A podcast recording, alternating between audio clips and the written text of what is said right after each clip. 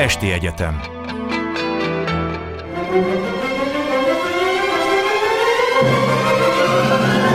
A világ urai Merre rángatják a világ szekerét a hatalmasok? Szénási Sándor műsora Jó estét kívánok! Szénási Sándor vagyok, a ma esti vendégünk Ezbíró Zoltán történész, Oroszország kutató. Jó estét önnek is! Jó estét kívánok! Egyetlen egy emberről fogunk beszélni ma, és hát könnyen kitalálható, hogy ki az. Ennek az embernek az elmeállapotát elkezdték az utóbbi időben nagyon vehemensen bírálni, és e, úgy tudom, hogy Amerikában a titkosszolgálatoknál van is egy ilyen részleg, amelyik, e, hogy mondjam, csak ilyen háborús e, pszichózis szempontjából nézi meg a különféle konfliktusban résztvevőknek a szellemi állapotát, és hát elég lesújtó véleményt mondanak, persze tévedhetnek is arról, hogy mennyire számít Putyin orosz elnök, hát nem is elmeháborodottnak, unhingednek, ahogy néha angolul nevezik őt, de mentálisan zavartnak.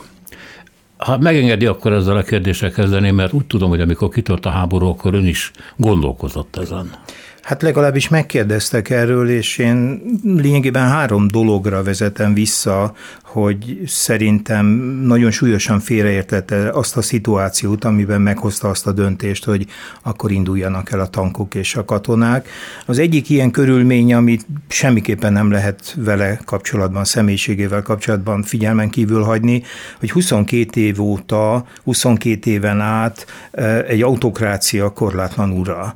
Ha leszámítom mondjuk az első évek talán bizonytalanságait, ak- akkor is másfél évtizede biztos, hogy egy ilyen nagy országnak a korlátlan ura, és hát nincs az a személyiség, az az erős alkat, amelyik e, ne torzulna e, ilyen körülmények között. És ráadásul mondjuk nem egy Luxemburgnak az első embere, hanem egy olyan országnak, amelyik nagyon jelentős politikai, gazdasági és katonai súlya rendelkezik. A másik dolog, ami szerintem ebben a torzulásban közrejátszott, az az utolsó utolsó két év, 2020 márciusában Oroszországot is elérte a Covid járvány, és hát ő láthatóan nagyon tart ettől a mm, járványtól, és most nem szó szerint mondom, de metafi, metaforikusan bunkerbe vonult, vagyis azon emberek köre, akikkel rendszeresen találkozik, a korábbiakhoz képest is nagyon leszűkült, és hát az is nyilvánvaló, hogyha tartósan egy autokrata irányít egy országot, akkor azok a jelentések is kezdenek simulni, igazodni az ő lehetséges elvárásaihoz. És egy harmadik dolgot is említenék, és ezt leginkább az a három történeti dolgozata mutatja, amit az elmúlt másfél-két évben közölt. Kettőt a második világháborúról, egyet pedig arról, hogy ukránok voltak éppen nincsenek ismerők voltak éppen ugyanúgy oroszok, mint, mint mi, akik itt élünk az Oroszországi Föderációban. Szóval ezek pedig arra utalnak, hogy hát különböző ilyen geopolitikai fantazmagóriáknak lett a rabja, és nem nagyon tud szabadulni, és ez a három együttesen biztos, hogy erőteljesen közrejátszott abban, hogy ezt a súlyosan elhibázott döntést hozza meg, ami után, tehát a döntés meghozatala után pillanatok alatt kiderült, hogy a saját hadseregének erejéről nem volt megfelelőképpen tájékozódva, az ukrán hadsereg képességeit nem helyesen mérték föl azok a jelentéstevők, akik letették az asztalra a megfelelő dokumentumokat, és hát az ukrán társadalom reakcióját is nagyon elkalibrálta, és hát még folytatni lehetne mindazokat a tévedéseket, hogy Kína hogy reagált, tehát még itt lehetne további elkalibrált dolgokat mondani, de azt gondolom, hogy alapvetően ez a három dolog, tehát hosszú időn keresztül autokratának lenni, bunkerbe vonulni a Covid miatt, és hát bizonyos mániáknak a rabjává válni, hát ez így együttesen azt hiszem épp elég volt ahhoz, hogy, hogy elhibázza, nagyon súlyos stratégiai hibát kövessen el. Hát a, a főnöki pozíciót, ha jól tudom, Lukasenkával együtt ő tölti be a legrégebben. Európában. Lukasenko és a Tadzsik elnök vannak 94 óta, ő ugye 2000 elejétől elnök, 99 augusztusától miniszterelnök, tehát ez egy valamivel néhány évvel rövidebb idő, de hát nyilván egy tadzsik elnöknek, vagy egy, vagy egy belarusz elnöknek a lehetőségei jóval-jóval kisebbek, mint hát az orosz elnöké. Nyilván, ahogy a karakter építi a életpályát, az életpálya is építi a karaktert, azért érdemes lenne megnézni, hogy honnan indult Putyinak. Ha jól tudom, hogy a munkás családból származik, tehát itt picit mélyebbről jött föl, és az a meglepetés vele kapcsolatban, hogy neki több diplomája van, mert ő ugye jogászként végzett talán a igen, 75-ben a Leningrádi Állami Egyetem jogtudományi karán végzett. Aztán elvégezte a KGB akadémiát, és van még egyfajta végzettség, azt nem tudom ide, mint a három diplomája lenne. Hát a harmadikként azt szokás emlegetni, hogy valamikor a második elnöksége idején, talán 2006 vagy 7-ben a közgazdaságtudományoknak igen, igen. a kandidátusa lett, amit a Leningrádban, akkor már Szentpéterváron a bányászati főiskolán védett meg, és hát kimutatták írták róla, hogy hosszan és derekasan plagizált ebben a dolgozatban. Na jó, akkor az nem ért annyit, mint az előző kettő. Hát nézzük akkor a, a pályát. Tehát jogászként tanul valaki, ha jól tudom, akkor az egyetemen lépett be a pártba. Igen. És igen. akkor hogy, hogy jött a KGB? Mit lehet erről tudni? Hát annyit lehet még tudni, hogy az egyetemen az egyik legnagyobb hatással rálévő professzor az Anatoli Szobcsak volt, aki aztán a későbbi pályáját egyengedte. Azt, hogy ő 75-ben a végzést követően elszegődött a KGB-hez, talán azzal lehet összefüggésben, hogy az apja, aki már a 30-as években, tehát a 20. század 30-as éveiben a második világháború előtt szolgált katonaként, de a második világháború idején egy NKVD egységben volt katona, és hát lehet, hogy ez a apáról átöröklött hagyomány mutatkozott meg az esetében, illetve lehet, hogy az a hát lélektani elem, hogy hát ő az utcán nevelkedik, és az utca szabályai azok elég kemények lehettek, és hát hogyha ma is ránézünk, hát egy ilyen 170 centi környékén nem magasabb emberről van szó, aki már 12 évesen elkezd judo, illetve szambó edzésekre járni, és hát nyilván ezek a dolgok valahogy a férfiasság igézete, és hát most is az elmúlt években hát egy csomó ilyen tipikusan macsó megnyilatkozását lehet regisztrálni. Szerintem ez a férfiasságnak egy ilyen túlfűtött kompenzálása lehetett az, hogy a papán kívüli NKVD-s múlton túl, ami szerintem ebbe az irányba vitte, és hát ebben biztos valami romantikát is látott. Hát benne meg láthattak egy, egy ifjú reménységet, talán nem tudás arról beszélni, hogy tehetséget fedeztek fel benne, mert nyilván azért nem mindenkit küldenek akadémiáról, tehát vannak talpas ügynökök. Persze, biztos, és hát végül is azok a megnyilatkozásai, amelyek mondjuk ismertétették az első két elnöksége idején, mind otthon, mind külföldön, hát azért arról árulkodnak, hogy személyes képességek birtokában van. Az más kérdés, hogy ez a személyiség milyen egyéb vonásaival párosul, de hát nyilván nem egy tehetség nélküli ember emberről van szó, aki egy idő után torzul, és hát mindenféle gonosz alkati jegyek mutatkoznak meg. Az NDK-ba kerül, ugye, ami a kitüntetett pozíció, mert az akkor egy nagyon fontos terület volt, valami Drúzsba nevű ház, vagy ez volt a... Ez volt a, a Dresdában is működtetett a Szovjetunió egy orosz kulturális központot. Aha. Ugye ne felejtsük el, hogy a Szovjetunió felbomlásáig Európában négy országban tartott jelentős katonai erőt a Szovjetunió, ugye Magyarország, Csehszlovákia és Lengyelország, de az igazán jelentős az úgynevezett nyugati hadseregcsoport, az az NDK-ban volt. Ott a harcoló alakulatok száma olyan 300-350 ezer volt, tehát nagyon jelentős. Hát ehhez képest Magyarországon mondjuk 100 ezer volt csúcskorában. A, a körülbelül és ilyen nagyság. sokaltuk. Ezt is mennyire sokkal. És ehhez képest körülbelül, körülbelül ilyesmi volt a csehszlovák amit 68 után újítanak föl, és a lengyel jóval kisebb, mert az lényegében egy ilyen logisztikai feladatot látott el az északi hadseregcsoport, mint egy összekötötte a Szovjetuniót a kelet-német területekkel. Tehát ilyen értelemben a titkosszolgálati jelenlét is nagyságrendekkel nagyobb volt az NDK-ban, mint bárhol a, a szocialista táboron belül. Tehát elbenő egy ilyen szovjet tudományos vagy kulturális intézetnek az igazgatója volt, igazából KGB tiszt. Így van, fedésben dolgozott, tehát egy kulturális diplomataként jelent meg, aki fedésben végezte a munkáját.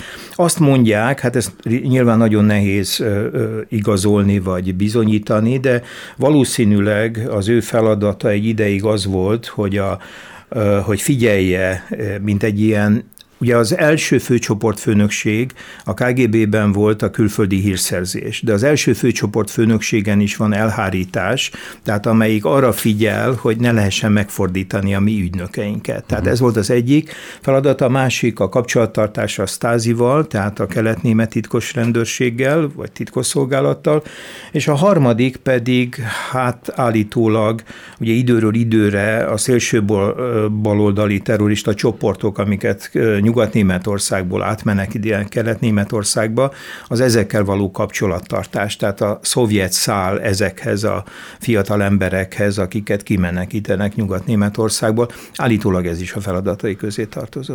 Ez mikor, tehát milyen évben járunk, amikor elkezdi, vagy végzi ez a 80-as évek második fele, és 91-ig tart, és 91, 90 vagy 91-ben jön vissza, és a, a, hát a hivatalos fabula szerint 91. augusztusában lép ki a KGB-ből, lényegben párhuzamosan azzal, hogy a Gorbacsov megbízza Bakagyint, az utolsó KGB főnököt, hogy bontsa szét különböző különálló részlegekké a KGB-t, és akkor ő a elvetélt pucskísérlet után, hát még ezt mondom, a hivatalos verzió szerint távozik a KGB kötelékéből. Utólag az mondható el, hogy azért ez a Gorbacsovi periódus nem érintette őt jól. Biztos, De, hogy nem. Mert hogy azért a szovjet fölbomlása nagyon mélyen érintette, az Ukrajna esetében is meglátszik, meg hát a törekvés, hogy valamit, amit ebből lehet visszaépítsen. Ő gyakorlatilag akkor a Gorbacsovot elítélő szilovikoknak volt az egyike, ugye? Igen, de hát ebben az időszakban ő őrnagy, illetve amikor az obsitot kéri, akkor alezredes, tehát végül is nem egy különösebben magas beosztásban lévő emberről van szó. Nyilván hát a megfelelő szocializáció az ott lehetett a lelkében, és ugye egy helyen azt is nyilatkozza, hogy a 91. augusztusi távozása a szervektől az azzal is összefügg, hogy az új felálló titkosszolgálat szolgálatnak és hatalomnak nem akar szolgálni. Hát nyilván ez is azt mutatja, hogy keresi a helyét és keresi a viszonyát az új világhoz. És hát akkor egy egyetemi ismerettség után, ugye Leningrádban, vagy akkor már Szentpétervár. Szentpétervár lesz ekkor már. Oda kerül a polgármesteri hivatalba. Mint? Először egy olyan részleghez kerül, amelyik a város külkapcsolataival, illetve külgazdasági kapcsolataival foglalkozik, de aztán nagyon gyorsan halad előre, és lényegében egy helyettes főpolgármester lesz Szobcsak mellett, akire rábízzák a város politika és gazdasági külkapcsolati rendszerét, és hát nagyon kínos dolgok részese is, amit nem utólagosan tudunk, hanem már akkor a 90-es években is kiderül, hogy például vannak olyan ügyletek, amelyek kapcsán hát komoly korrupciós vád merül fele, vele szemben. A közgyűlés külön bizottságot hoz létre egy Szalié nevű hölgynek a vezetésével. Ott ugyanis hát az a probléma merül fel, hogy a város számára nem fontos vas és acélárút nyomotáron exportált volna cserébe azért, hogy élelmiszerhez jusson a város. Ugye a 90-es évek elején a Szovjetunióban még ilyen nagyvárosokban is, mint Szentpétervár, egy 5-5,5 milliós városról beszélünk, hát komoly ellátási problémával küzdött, tehát élet és halál kérdése volt, hogy élelmiszerhez jusson, és kiderült, hogy egyrészt nyomotáron történik ezeknek a felesleges acéláruknak az értékesítése, és az ígért ellentételezés nem érkezik meg. De valahogy kimossák belőle Putyint, és a későbbi karrierjében ez nem lesz akadály, de még egyszer mondom, ez nem sajtóhírekre alapozódik, hanem a város közgyűlésének egy bizottsága az, amelyik kifejezetten foglalkozik ezzel, és jelentést is készít. Hát talán az is számított, hogy állítólag nem ő maga bonyolította ezeket, hanem az ő ismeretségi körébe levő emberek vitték el úgymond a balhét, meg a pénz egy részét, amiről aztán nem lehetett tudni, hogy mennyit csorog vissza neki. De hát lehet ezt magyarázni azzal, hogy ő nagyon szegény emberként kezdte el Pétervárot, hiszen azt mondta, hogy akkor még oda került, sofőrködött, taxizott, hogy kiegészítse a pénzét. Tehát gondolom azért ez sokáig nem tartott. Hát nyilván, nyilván szerepet játszik a nélkülözés, az, hogy valóban nem egy gazdag és tehetős családban cseperedik fel, és hát azt gondolom, hogy szovjet diplomataként sem valami különösen fényűző életet élhetett Dresdában itt 85 és 90 vagy 91 közti időszakban, és hát tényleg nehéz idők jöttek a 90-es évekkel Oroszországban, és ezt hát nagyon sokan megérzik. Nyilván az egy nagyon kitüntetett pozíció volt, amikor Szobcsak mellé kerül, és egy ekkora városnak a külkapcsolati rendszere az rajta keresztül valósult meg, bonyolódik. És hát aztán, amikor 96-ban a, mm, újra választják a főpolgármestert, akkor Szobcsaknak nem sikerül megőrizni a pozícióját, és akkor van egy időszak, amikor megint csak munkanélküli, de aztán a e, Pétervári, de korábban Moszkvába került egykori szaktársak kisegítik, valószínűleg Kudrin lehetett az, aki ebben segítségére volt. A későbbi majdnem egy évtizeden keresztül szövetségi pénzügyminiszter, illetve miniszterelnök helyettes, aki most is a számvevőszék elnöke. Nos, Kudrin, valószínűleg Kudrin lehetett az, aki felhívta a figyelmet az elnöki hivatalban, tehát ugye egy hatalmas, nem ezer, hanem néhány tízezer embert foglalkoztató elnöki hivatalról beszélünk, aminek van egy hatalmas politikai részlege, és van egy hatalmas kiszolgáló részlege, repülőkkel, autókkal, dácsákkal és millió egyéb dologgal. Nos, ennek ahhoz a részlegéhez kerül 96-ban, amelyek a gazdasági, tehát nem a politikai vonatkozását jelent, és akkor innen lép folyamatosan egyre inkább előrébb. A lényeg az, hogy 96-ban azt követően, hogy Szobcsak tehát nem lesz újra a főpolgármestere Szentpétervárnak, nagyon gyorsan átkerül Moszkvába, és ott kezd egyre följebb és följebb lépni. Ezt magának köszönheti? Tehát egyszerűen egy nagyon nagyon jól értett a, a hivatali helyezkedés, az az emberek besorolásához, hogy kit kell lenyomni, kinek a vállára kell fölállni, kivel kell barátkozni, vagy azért a régi kgb és kapcsolatai működtek? Hát szerintem mind a kettő benne lehetett, és még egy harmadik elem is úgy tűnik, és ezt később, amikor először a nyilvánosság számára is megjelenik, és viszonylag széles körben ismerté válik, ez bizonyítják, hogy egy ilyen szolgálatkész és a feladatokat teljesíteni akaró és képes emberről van szó. Tehát sokakban az a benyomás keletkezhetett, hogy ez az ember el tudja intézni a dolgokat, hmm. ez figyelemmel van a dolgokra. Tehát egy szorgalmas, a feladatokat teljesíteni kész és képes emberről van szó. Hát nyilvánvalóan ebben a bürokratikus hierarchiában a KGB-s tapasztalatok is, meg hát azok a képességek, amit KGB tisztként elsajátított, hogy hogyan kell emberekkel érintkezni, hogyan kell meggyőzni, hogyan kell beszervezni. Most a beszervezés alatt nem feltétlenül azt értem, hogy a dolognak a bürokratikus, tényleges beszervezés, de hogy kell megnyerni, hogy kell olyan helyzetet teremteni, hogy hozzád jó indulattal viszonyuljon. Ez azért nagyon látszik ennek a képességnek a birtoklása. Hát lehet látni jó néhány évvel később elnökként hogyan tud nyugati politikusokat elvarázsolni, most olyan hát kivételesen korlátozott emberekről már nem is beszélve, mint mondjuk Trump volt, aki ugye az első találkozójukban Helsinki-ben hát tényleg teljesen el volt varázsolva Putyin által. Hát nyilván ez a fajta tudása, emberismerete és emberek manipulálásának képessége az a 90-es években is ott volt nála. Ekkor ő ugye már nős, csak azért, hogy rögzítsük a magánéletet. Ez Stuart vesz feleségül. Igen. De azt, hogy bekerül, szerencsével, vagy, vagy a saját képességének, vagy kapcsolatainak következtében fölkerül a fővárosba, attól az még nagyon messze van az, hogy ő, eh, hogy mondjam, csak Jelcin elé kerüljön, vagy bárki is megemlítse Jelcinnek a nevét. A, a volt orosz elnök, eh, aki megírta az emlékiratait, abban valami olyasmit mond, hogy fölismerte ennek a fiatalembernek a tudását, maga elé hivatta, és azt mondta, hogy a következő korszakot azt róla fogják elnevezni, mert ő távozni akar, és akkor szabódott, vonakodott, aztán végül szemlesütve igen mondott arra, hogy ő lesz Oroszország következő elnöke. Nem paródiát, ezt, ezt írta le Jelcin, de hát nagyon kevés életszerű. Persze. Itt azért van egy nagyon fontos epizód, ami szerintem nagyon jelentős lökés adott ezen a karrieren. 98 nyarán, júniusában kinevezik őt a az FSB, a Szövetségi Biztonsági Szolgálat igazgatójává. Azt megelőzően ő már az egyik első elnök helyettese az elnöki hivatalnak, tehát magában a, a, a, az elnöki adminisztrációban is lépeget, lépeget előre, és már a politikai részlegnél van. De az nagyon fontos változás, hogy 98. júniusában az FSB-nek lesz az igazgatója, és ugye augusztusban bekövetkezik a részleges államcsőd, és ott ö, távozik, felmenti ugye az államcsőd bejelentésekor, augusztus 17-én történik ennek bejelentése, hogy a rövid futalmi idejű állampapírokat az állam nem tudja visszafizetni, három hónapos moratóriumot rendelnek el, de hát aztán az egészben ragad, és akkor Kirienkót, a fiatal miniszterelnököt fölmentik, és Primakov jön a helyére.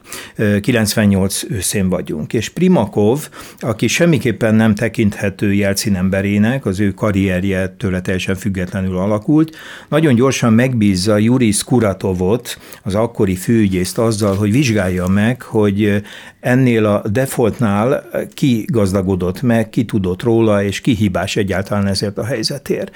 És Skuratov derekasan elkezd vizsgálódni. És hát itt részben oligarchákat érint, részben magas pozícióban lévő adminisztrátorokat ez a vizsgálódás, és hát nagy valószínűséggel az FSB közreműködésével hát nagyon kínos kompromitáló anyagot gyűjtenek Skuratovról. Ezt az anyagot megmutatják neki, behívják az elnöki hivatalba, megmutatják neki. Egyébként nem titok, mert aztán rövid időn belül a nagy érdemű közönség is gyönyörködhetett benne. Két konzumhölgy társaságában filmezték le, és behívták Skuratovot az elnöki hivatalba, és azt mondták, hogy itt van ez a felvétel, mit mond róla, és hát azt szeretnénk kérni, hogy akkor nyújtsa be a lemondását. Skuratov erre nagyon szellemesen azt mondta, hogy ez egy kísértetiesen ráhasonlító ember, de nem ő, és eltávozott, mire nem telt bele egy hét, és az egyik esti híradóban teljes egészében leforgatták és bemutatták az anyagot. Na most nagy vita alakul ki, mert hogy ez Kuratov tovább sem mondja, hogy ő lenne, hanem csak egy mása, és akkor Jelcin jelentést kér, és a jelentéstevők ketten vannak, és ezt a tévé közvetíti, hogy hiteles, nem manipulált a felvétel. Ketten állnak Jelcin előtt, az egyik Vladimir Vladimirovics Putyin, az FSB akkor igazgatója, a másik egy Borgyudzsa nevű négycsillagos, tehát hadseregtábornok, aki a Nemzetbiztonsági Tanács titkára, tehát a legfontosabb operatív intézmény vagy döntéshozó intézménynek a gyakorlati vezetője, és hát ez az ember mindenütt szeretne lenni a jelentéstevéskor, csak éppen ott nem, ahol van, annyira kínosnak érzi a szituációt, viszont Putyin jelent, hogy a szakembereink megvizsgálták az anyagot, és semmiféle manipuláció nincs, és lényegében teljesítette azt a feladatot, hogy hát akkor mégiscsak Skurátovról van szó, és sikerül elsüllyeszteni a főügyészt. Nem telik bele három hét, és már a Nemzetbiztonsági Tanács titkára, tehát a legfontosabb stratégiai döntéshozó szerv gyakorlati irányítója Putyin, sőt van egy nem egészen egy hónapos periódus, ami teljesen példátlan, hogy egyszerre az FSB igazgatója és a stratégiai döntéshozó szerv az orosz nemzetbiztonsági tanács titkára is. Úgyhogy, és hát akkor itt már aztán tényleg bejárása van Jelcinhez, és hát ez a gesztus, hogy rezenéstelen arccal jelentette, amit elvártak tőle, és hát valószínűleg az FSB-nek szerepe lehetett magának az anyagnak, a léprecsalásnak, és egyáltalán ennek a helyzetnek a kialakításában is, úgy gondolták, hogy hát ez a mi emberünk. Hát itt van egy ember, aki ilyen kényes feladatokat, és milyen frappánsan meg tud oldani. És hát innen aztán már nem meglepő a további emelkedés, 99. augusztus 9-én beviszi őt a kormányba, első miniszterelnök helyettesként, és vagy aznap, vagy a következő nap már Sztyepasint le is váltja, és ő lesz kinevezett miniszterelnöke, tehát 99. Elképesztő. augusztus elején, ami azért nagyon érdekes, mert hogy talán a hallgatók idősebb része emlékszik rá, hogy 99. augusztusában nagyon gyanús körülmények között a csecsenek Baszajev irányításával egy ilyen 1000 1500 fős csoport betör a Csecsenföldről keletre lévő Dagestánba, a magas, magashegyi vidékre, és egy ilyen állítólagos kaukázusi kalifátus szeretne megvalósítani. Na most a dolog attól gyanús, leginkább a több mindentől, de leginkább attól gyanús, hogy ugye 96. augusztus 31-én a haszavőti megállapodással lezárult az első csecsen háború. És ez egy három pontból álló megállapodás, és a harmadik pontja arról szól, hogy öt évre felfüggesztik annak a kérdésnek az eldöntését, hogy Csecsenföld részeseje az Oroszországi Föderációnak, vagy nem, és akkor majd erre a dologra visszatérünk, de addig ezt nem bolygatjuk. Na most a 99. augusztusi csecsenföldi agressziójukkal a csecsenek, hát nyilván tudták, hogy magukra haragítják az oroszokat, és hát ezzel az ő oldalukról bontják föl a haszavürti megállapodást. Nehéz elképzelni, és hát vannak erre vonatkozó a kemény utalások, hogy itt háttértárgyalások lehettek annak érdekében, hogy ez a betörés megtörténjen. De ezzel nem zárul le a történet.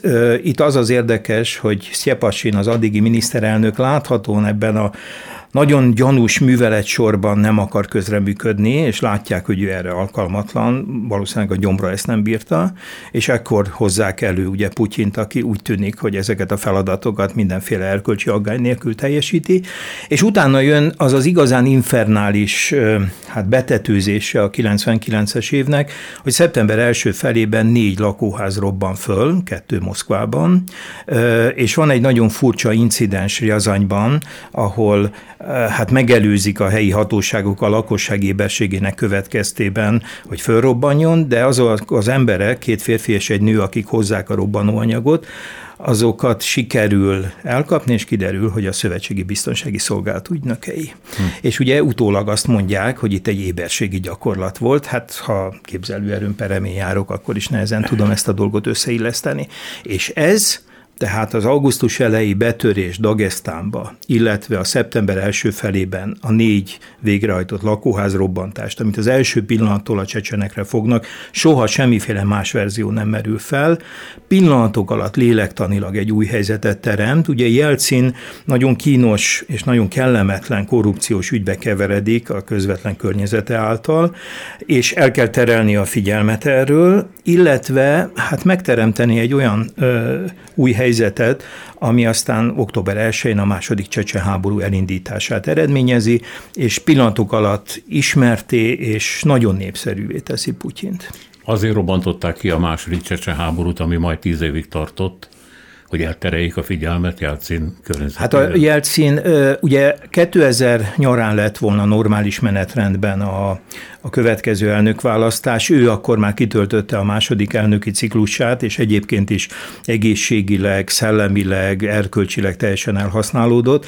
Nagyon súlyos, nagyon súlyos vádak, hát mostanról visszatekintve persze minden egy kicsit más jelentést és nagyságrendet nyer, de a kor körülményei között a késő 90-es években nagyon kínos dolgok derültek ki. Ez volt a Mabatex botrány, a Krem restaurálása, felújítását egy albán cég cégre bízták. Na most nem akarom az albán építőipart lebecsülni, de hát azért önmagában ez a választás is sokat, vagy sokféle kérdést vett föl, és ott nagyon nagy pénzek még egyszer mondom, a 90-es évek Igen, körülményei között nagyon sok pénz ment el kézen közön, és Tatjana Dyachenko, aki a lánya Jelcinnek, és aki akkor formálisan a második elnöki ciklusában hivatalosan is az egyik tanácsadója, hát közvetlenül is érintett volt a történetben. És hát valahogy el kellett ezt a dolgot sikálni, mert nem csak a nyugati sajtó kezdte ezt 99 késő tavaszától, de hát akkor már a hazai sajtó is.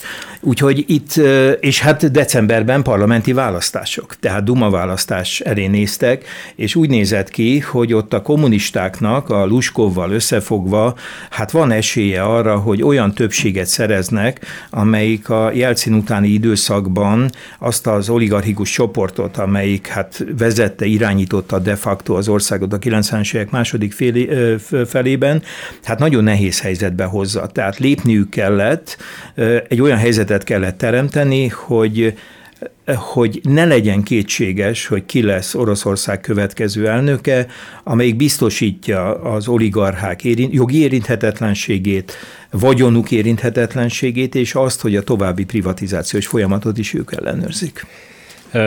Emlékszem arra, hogy az orosz közvélemény előtt ugye egy öreg, öreg leépült alkoholistát követően jött egy fiatalizmos férfi, aki szerette is a felső testét lovaglás közben mutogatni, ennek lett egyfajta kultusza Szibériában, tudom én, úszott, evezett, lement, tenger alatt járóva, stb. stb. Szóval az erő kultuszát mutatta be, ami hagyományosan a társadalom számára azt jelenti, hogy valaki alkalmas arra, hogy főnök legyen. És valóban nagyon népszerű volt és nem csak otthon, hanem, hanem nyugaton is. Erre mondja például Gyurcsány, aki meghívta a családjához vacsorázni egy alkalommal, amikor itt volt Budapesten, hogy ez egy másik ember volt. Én ebben őszintén szólva nem nagyon hiszek, hogy egy emberben kettő vagy három lakik, De kétségkívül különféle tulajdonságok hívódnak elő különféle szituációkban, ez igaz. És hát akkor volt ő nyugaton is elkönyvelve egy ilyen sármos, együttműködő embernek, aki még azt is megpenníti, hogy hát talán beléphetünk a NATO-ba is, miért nem, mi van az a probléma. Ez milyen periódus volt? Ez még a, hogy mondjam, csak a korai orosz liberális periódusnak volt egy ilyen végjátéka, és Putyin ebbe illeszkedett bele? Hát ugye érdemes tisztázni külön is, hogy lényegében egy nagyon furcsa, mondhatni bizarr, informális koalíció volt az, amelyik kialakul és megsegíti, vagy segíti ebben a kényes műveletben Putyint, hogy őt már az első fordulóban 2000 márciusában megválasszák Oroszország elnökévé, és ez a bizarr eh, koalíció, ez lényegében egy ilyen háromosztatú társaság volt. Egyfelől ott volt Jelcin közvetlen környezete, ami eh, eh, szokás abban a korszakban Jelcin helyszíni családként emlegetni, mert részben valóban családtagokról, részben pedig oligarchákról van szó, akik rendszeresen minden probléma nélkül érintkezhettek az elnökkel. A második csoport az a liberális technokrata, menedzseri réteg, amely vagy a kormányban, vagy az elnöki hivatalban fontos pozícióban van, de ez a két csoport tudta, hogy itt önmagában nem elégségesek ahhoz, hogy itt a társadalmi béke és az ország integritásának megőrzése mellett tudják ezt a műveletet lebonyolítani, és kóptálták harmadik szereplőként a titkosszolgálatokat. Tehát nem véletlen az sem, hogy ott, amikor Sztyepasin vagy, vagy Primakov, ezek mind titkosszolgált felől jövő emberek, hogy úgy érezték, hogy ez megőrizte az intaktságát, ez a szervezet, az onnan jövő emberek lehetnek egyfajta garancia arra, hogy itt a dolgok békében e, és hát különösebb konfliktusok nélkül tovább mennek, és nyilván az üzleti elit, az akkori oligarchák nagyon bíztak abban, hogy e, Putyin irányítható lesz, az érdekeinknek megfelelően mozgatható lesz. Azokat a célokat fogja maga elé tűzni, amivel mi is egyetértünk. És hát ugye ígéretet tesz arra vonatkozóan, hogy komoly személycserékre nem kerül sor. Ezt egyébként az első elnöksége idején be is tartja. De Eközben láthatóan nagyon gyorsan felismeri, hogy az oligarchákat valahogy a politika világából ki kellene tessékelni. Nagyon gyorsan a Kremben tanácskozás van, amikor ezt értése is adja ennek a legfelsőbb csoportnak, de azt az ígéretet téve, hogy ha nem akarnak továbbra is a politikába beleszólni, akkor mi nem fogjuk firtatni, hogy honnan van a vagyonotok. Tehát itt volt egy feltételezés ezekben a részben liberális technokrata csoportokban, részben a gyorsan meggazdagodott meggazdagodott, hatalmas vagyonra szertevő oligarchákban, hogy ez azért a mi emberünk lesz, ami pedig a nyugatot illeti, hát nagyon beszédes, hogy 2000-ben valószínűleg Tony Blairre bízták, hogy nézze már meg, hogy ki ez a Putyin, ötször találkozik Putyinnal különböző helyzetekben.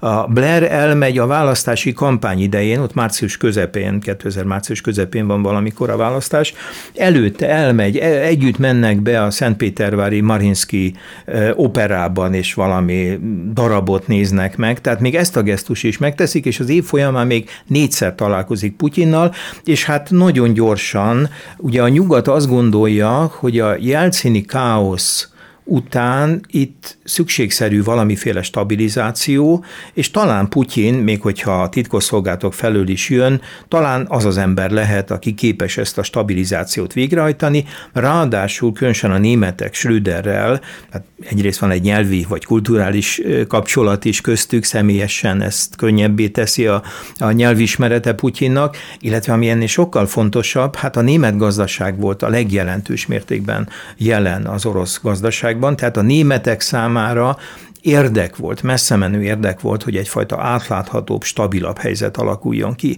És hát ebben az időszakban valóban Ugye pillanatok alatt elérkezünk 2001. szeptember 11-éhez, az Egyesült Államokat ért terrortámadáshoz, amikor és Putyin az elsők között, hanem éppen elsőként hívja fel Busht, és fejezi ki együttérzését, és ajánlja föl messze menő támogatását. És 2001 végén, akkor még kormányzati pozíciókban fontos helyeken lévő emberek, legyen ez Nyemcov, vagy legyen ez Javlinski, hát olyasmiket nyilatkoznak, hogy stratégiai céljá kell tenni az Európai Uniós tagság elnyerését a következő 15-20 évben, és ennek kell alárendelni. Tehát sok tekintetben, tehát amikor a beszélgetésünk legelején arra utaltam, hogy ugyan most már 22 éve vezeti az országot, de valószínűleg az első éveket ebből a szempontból, tehát nem egy autokratikus hatalomgyakorlásnak, vagy egy durva autokráciának lehet tekinteni, ott azért bizonyos korlátok között mozog. Lehet, hogy alkatában már akkor is az volt, mint most,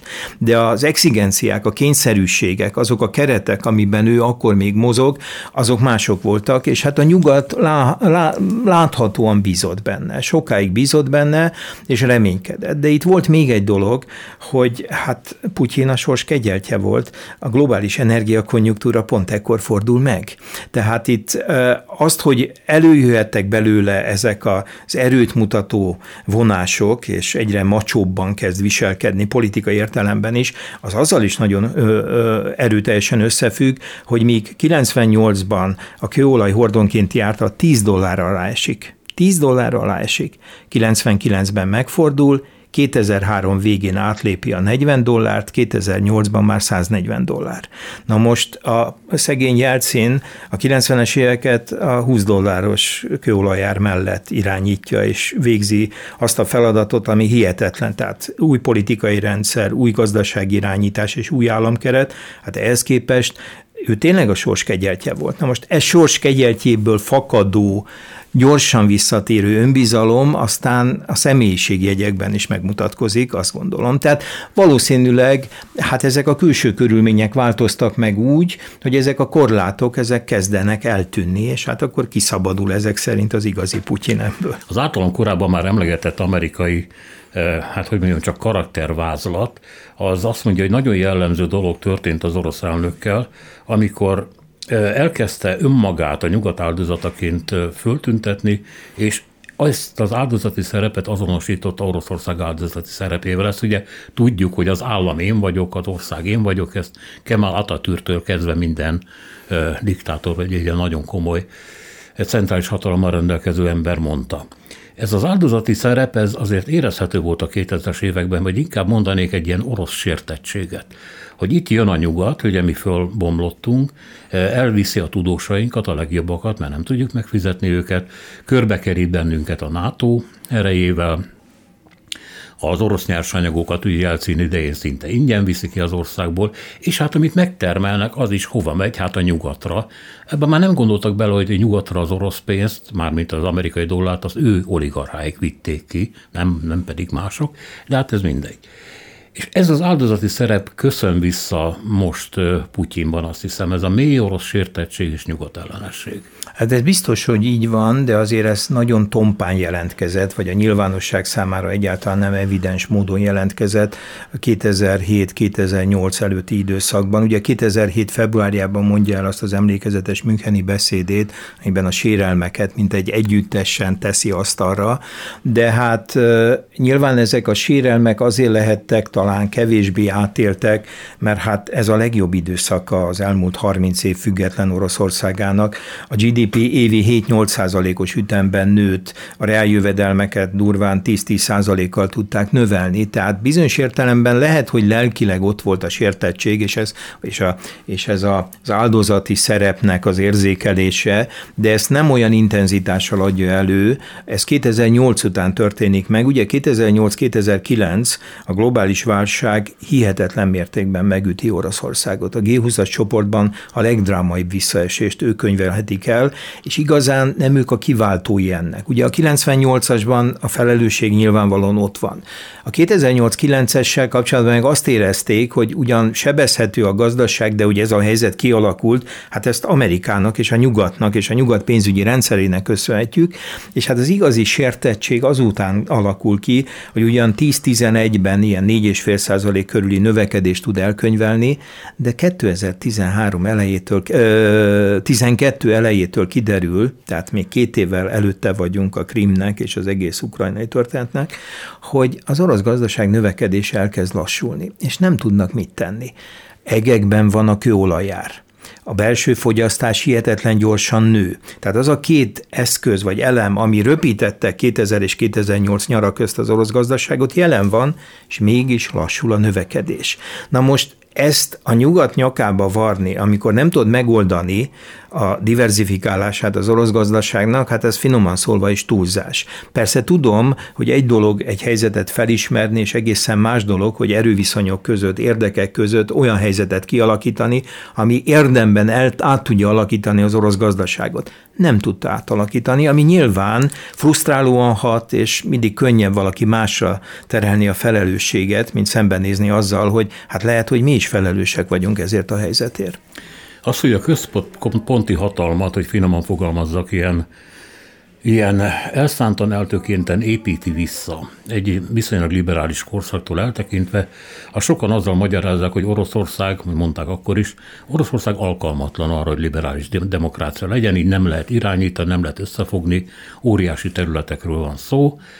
Mások meg azt mondják, hogy hát voltak éppen itt, ha egy hosszabb ideig tartó építkezés lett volna, és nem a jelcini korszak káosza, akkor esetleg sikerült volna egy ilyen nyugatosodó társadalom, lám, hát egy vékony réteg azért a nagyvárosokba kiépült, ezek menekülnek most el Finnországba vagy máshova. Tehát egyszerűen egy tragédia történt Oroszországgal, és ismétlen mások meg azt mondják, hogy az épült vissza, ami mindig is volt. Hát Tehát erre, Putyin, mint a sors keze. Mi igen, bár erre azt tudom mondani, hogy Ugye most, és különösen az utóbbi két ciklusában Putyin és környezete előszeretettel mutogat vissza a jelcini korszakra, mint egy ijeszgetve mindenkit annak visszatérésével. Na de kétségtelen sokkal kaotikusabb volt a közhatalom megroppant, tehát sok rosszat el lehet mondani erről az időszakról, de hát egyrészt egészen más feltételrendszerben kellett az országot irányítani, de akkor sem esett szét.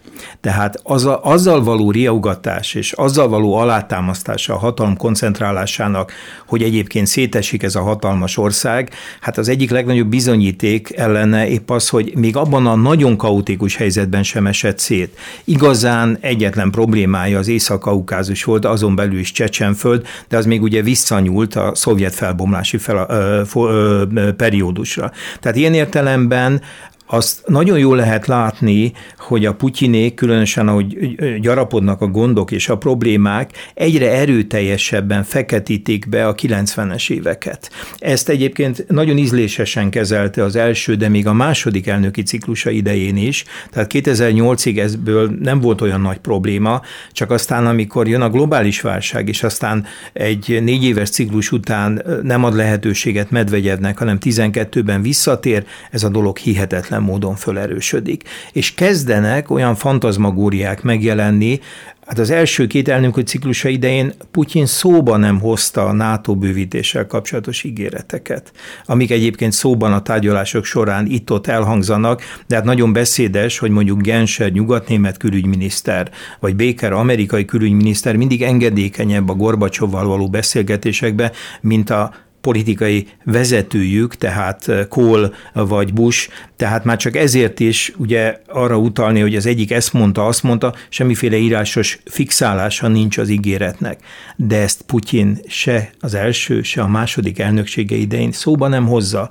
Ez ugye a frusztrációval jön elő, amikor a nyugatot akarom a saját sikertelenségeim miatt okolni, akkor jönnek elő ezek a történetek, nagyon beszédes. És még egy dolog nagyon beszédes, hogy Putyin első, tehát ilyen értelemben mégis vannak azért elég jól kimutatható különbségek a, az első két ciklus, illetve az azt követő elnökségei között. Hát az első két ciklusában Putyin ideológiai kérdésekről meg nem szólal. Ugye ma őt látjuk, és hát maga és környezete úgy próbálja bemutatni, hogy az európai hagyományos értékek, az igazi konzervatív szellem az itt van Oroszországban, és annak végső megtestesítője Putyin. Hát ha visszanézi, vagy visszaolvassa az ő beszédeit 2000 és 2008, semmi nyoma nincs ennek. Egyetlen egy ideológiai elem kezd 2005-től megjelenni, a második világháború emlékezete, de igazán csak abban abban a szorult 2012-es elnökválasztás előtti periódusban, amikor ugye a középosztály kimegy tüntetni a 11 végén elcsalt Duma választás után, akkor jelenik meg hagyományos család, történelem, pravoszlávia, közös történelmi emlékezet, tehát ezek a tipikus konzervatív topozok, előtte semmilyen nincs. Tehát nem úgy születik Putyin politikusként, hogy rögtön ez a konzervatív politikus, egy kényszerhelyzet szüleménye ez is. És hát az is láthatóan, hogy most visszavetítve elkezdi a NATO-val kapcsolatos ígéreteket felhozni, mondom, nem tud bizonyítékként az első két ciklus alatt senki olyan szöveget felhozni, amikor ezt Putyin szóba hozta volna.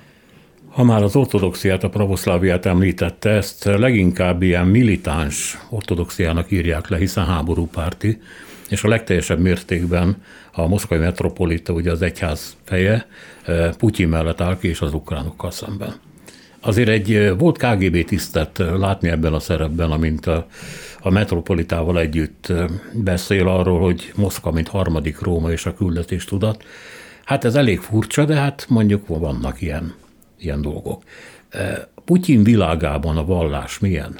Mondjuk az ő személyes nézőpontjából? Mm, hát nekem az a benyomásom, hogy a, a pravoszláviához és egyáltalán a hithez való viszony, az, ez egy, eredetileg egy ilyen politikai megfontolás és egy felvett gúnya, ami lehet, hogy a személyiség torzulásával együtt persze ilyen mélyen átélt valamivé válik, tehát nem zárom ki, hogy ma már ez egy ilyen belülről jövő őszinte érzület, de egészen biztos vagyok, amikor először jelenik meg Isten tiszteleteken, különböző fontos keresztény ünnepeken, templomokban, akkor az egy felvett szerep volt. El nem tudom képzelni, hogy ez őszintén és eredetileg és mélyen ott leledzett Putyinban. Ez egy politikai racionalitás, politikai számításból jövő dolog. Nyilván, ha kiomli, ki, ki, kiesik az ideológiai szótárból és eszköztárból a marxizmus, meg a proletár internacionalizmus, meg az osztályharc, meg ezek a dolgok, akkor valamit kell keresni. És ugye két dolog van, az egyik ez a konzervatív, és hát ebben nyilván a vallásnak a szerepe, és ráadásul ugye az ortodoxia, tehát a pravoszlávia az önmagában is egy ilyen nagyon különös szerepet kölcsönöz Oroszországnak. Hát a másik pedig a második világháború emlékezete, amivel önmagában nem lenne probléma, mert egy olyan ország, amelyik olyan hatalmas veszteségeket szenved el, mint amit a Szovjetunió, és ahol a társadalom emlékezetében ez mélyen jelen van máig, ott érthető, hogy ezzel az államnak is dolga van. A probléma inkább az, hogy jó néhány éve elkezdődik ennek egy olyan visszaélésszerű felhasználása legitimációs célra, ami szerintem ezeknek a katonai embereknek az emlékét gyalázza meg, mert hogy olyan célokra használ. Tehát nem az együttérzés, nem a, a, a, nem a, a, hogy is mondjam, a szolidaritás, a megrendültség jön ezekből a szavakból, hanem, hanem az, ami számos oroszországi autó e, e, hátsó felére felragasztva ott szerepelt, hogy meg tudjuk ismételni, tehát újra le tudjuk rohanni Európát. Ugye ez két egészen másfajta emlékezet. Az az emlékezet, amelyik az együttérzés hajtja, a meghatódottság, a szolidaritás, az teljesen érthető és, és azt hiszem senki által ki, ki, nem kifogásolható, de az, amelyik egy új imperializmusnak a fedőszövege, és ez most már néhány éve egészen biztos, hogy így van, hát az láthatóan az orosz, mondjuk így, hogy nyitottabb rész, orosz társadalom nyitottabb részében is inkább visszatetszést szült. Végén ugye nem tudjuk, hogy mi van, a, mi van, mi lesz a végén természetesen béke, vagy folyik tovább a háború, vagy olyan béke lesz, ami háborúval van kombinálva, ez is lehetséges. De mindenképpen, hát legtöbben azt mondják, hogy ez, amit elért Ukrajnában Putyin, ez maga a, a bal sejtelem. Tehát maga olyan, olyan dolgok, amik az ő végét vetítik előre. Ezt se tudjuk persze, hogy ez mit jelent. De ebből, ebből a, ennek az imperializmusnak a szempontjából ez lehetséges, hogy megélik úgy az orosz hatalmi elit, hogy ez egy siker, és akkor mehetünk tovább nyugatra, akárhogyan? Hát én azt gondolom, hogy hát óriási feladvány lesz sikerként elkönyvelni ezt a történetet, még abban az esetben is, hogyha valamilyen úton, módon sikerülne Kievet megadásra kényszeríteni, Kievet elfoglalják, Zelenszkit lemondásra kényszerítik, bár nagyon kérdéses, hogyha lemondatják, vagy nehogy Isten azok a tervek valósulnak meg, amit az első napokban az orosz tévék mondtak, hogy mind Zelenszkijel, mind pedig politikai környezetével le kell számolni, és bíróság elé kell őket állítani emberiesség ellen elkövetett bűnök vágyával. Tehát ezt, ha valaki a tévét nézte, akkor az első napok himnikus hangja ezt mondta orosz oldalon. Szóval bármi is történjen, tehát katonailag lehet, hogy számukra sikeresen befejeződik ez az akció, bár ezzel kapcsolatban is komoly-komoly, de nagyon komoly kétségeink lehetnek hát erkölcsileg elveszítették ezt a háborút abban a pillanatban, hogy elkezdték. Az ukrán társadalmat lehet megszállás alatt tartani, de óriási költségekkel jár, és láthatóan nem örülnek ennek, és hát azok az adatok meg végképp azt bizonyítják, hogy pont ellentétes hatást váltott ki ez a katonai akció, mint amire számítottak. Csinált a Rating nevű egyik jelentős ukrán közönkutató intézet a háború első hetének végén egy új felmérést, hogy hogyan viszont viszonyulnak az ukránok a majdani esetleges EU, illetve NATO tagsághoz. És kiderült, hogy NATO tagság esetében 76% feltétlenül NATO tag szeretne lenni, és az érdekessége a dolognak, hogy ott nőtt meg jelentősen az arányuk az ország keleti és délkeleti részén, ahol legnagyobb számban vannak etnikai oroszok. És hát, mint kiderült, hát Harkov bombázása, ez egy orosz város. A két világháború között nem is Kiev volt az ukrán tagköztársaság fővárosa, hanem Harkov. Harkovot szétbombázni úgy, ahogy megtették. Tehát politikai értelem, erkölcsi értelemben nem is érdemes beszélni, mert hát ha ezer módon igaza lenne Putyinnak, akkor is elfogadhatatlan a háború, de hát politikailag sem értem, hogy mi haszna jöhet ebből a történetből. Láthatóan hermetikusan, civilizatorikusan próbálják elszigetelni Oroszországot a külvilágtól. Tőkétől elzárják, magas technológiák, fejlett technológiák világától elvárják, és hát egy reputációs katasztrófát ö, ö, szenvednek el, hát ha ez a háború folytatódik, és a civil vesztességek tovább nőnek, hát lemoshatatlan lesz nem évig, hanem nem évekig, hanem évtizedekig mindaz, amit elkövettek. Úgyhogy, úgyhogy azt hiszem, hogy itt egy ukrán tragédiáról és egy orosz katasztrófáról beszélhetünk.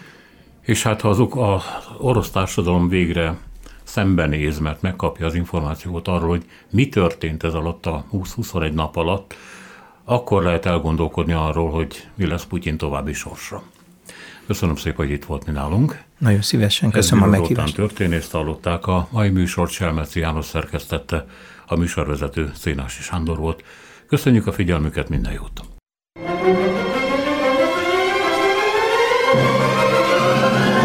A Világ Urai című műsorunkat és Szénási Sándor műsorvezetőt hallották.